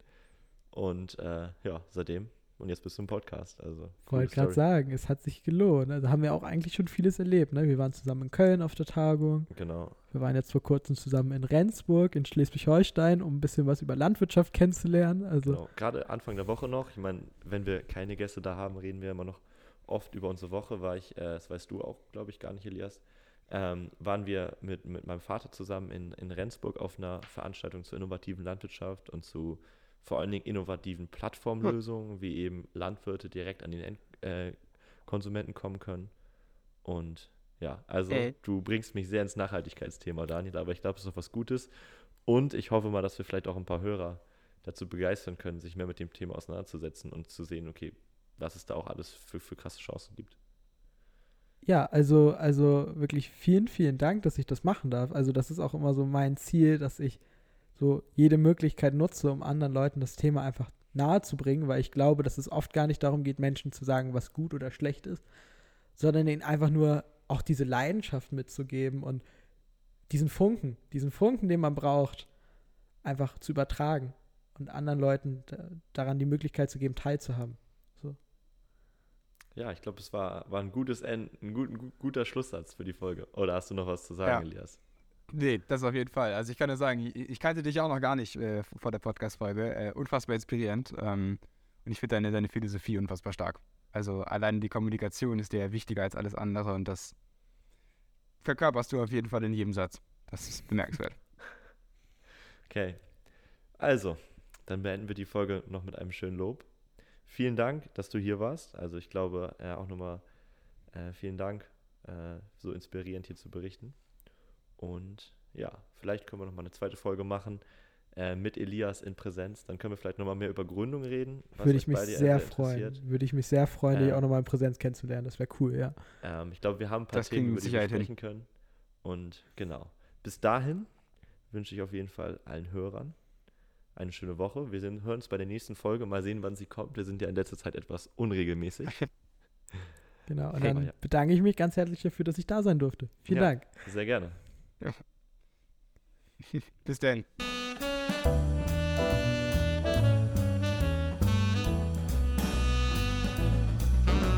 In Hamburg sagt man Tschüss.